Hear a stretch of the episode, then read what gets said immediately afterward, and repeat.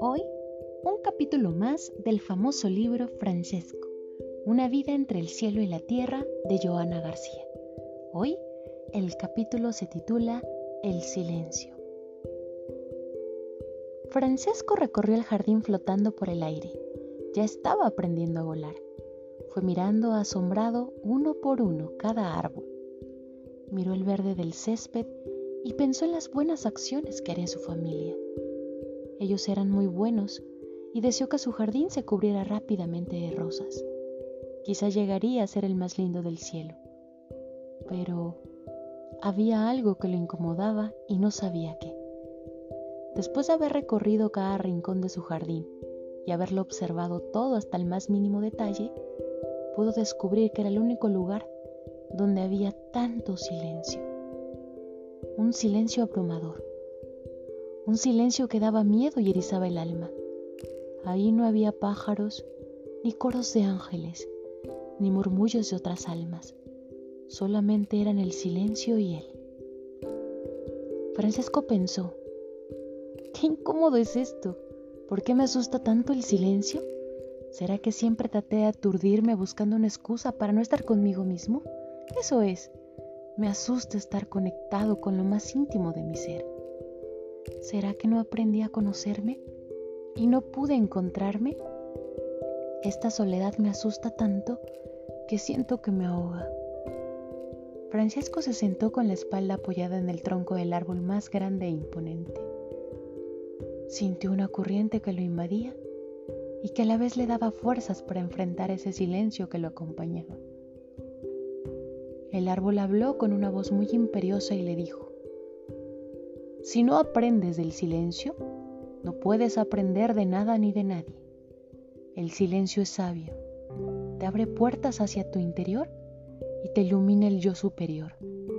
Va camino hacia tu inconsciente y te enseña a encaminarte en la vida.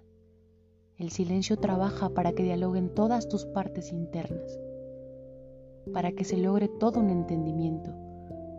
Y cuando todas tus partes internas se unan, lograrás ese poder infinito que el Ser Supremo te ha entregado. No temas estar solo, porque la soledad y el silencio son tus amigos.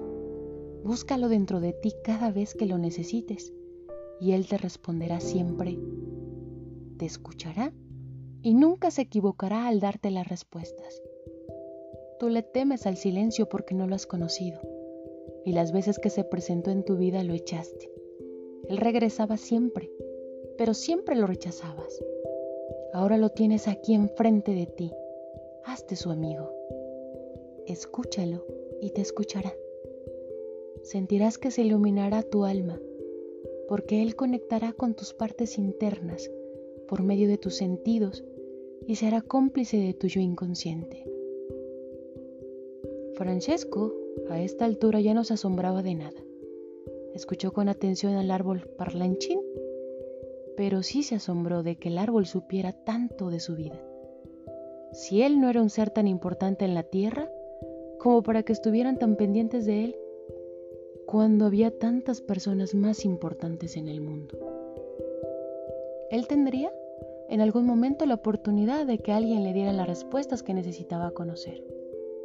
El silencio seguía esperando que Francesco se presentara y decidiera enfrentarlo, pero Francesco no sabía cómo hacerlo.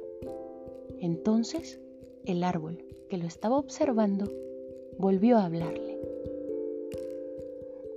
Francesco, quédate quieto, respira profundamente Cierra tus ojos y deja que el silencio entre dentro de ti. Cuando se instale, te dará una señal.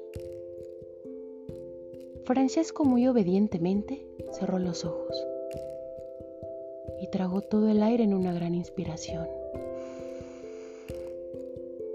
Se conectó con sus sentimientos y después de unos segundos el silencio apareció y se comunicó con su yo superior. Francesco comprendió que había tenido mucho miedo en su vida. Por eso llenaba los espacios hablando todo el tiempo. Qué poco pude escucharme. qué poco escuché a los otros. Tampoco pude ir el canto de los pájaros, el ruido de la lluvia al caer, el sonido del viento arrastrando las hojas del otoño. ¿Por qué no pude sentir mi propio silencio? Si era tan fácil como respirar. Ahora entiendo por qué no te dejé entrar mientras vivía y perdí la oportunidad de encontrarme con mi yo interior. Supongo que mi inconsciente también quiso hablarme y no se lo permití. Lo debo haber tratado muy mal, porque nunca dejó que recordara alguna mañana al despertar ningún sueño. Mi esposa, por ejemplo, decía que era un negador de la realidad, que me evadía todo el tiempo, y ahora comprendo que tenía razón. Ven, silencio, quédate conmigo un poco más. Déjame encontrar ese inconsciente que habitó en mi mente por tantos años y al que yo, más inconsciente que él, nunca escuché. Quédate conmigo y acompáñame.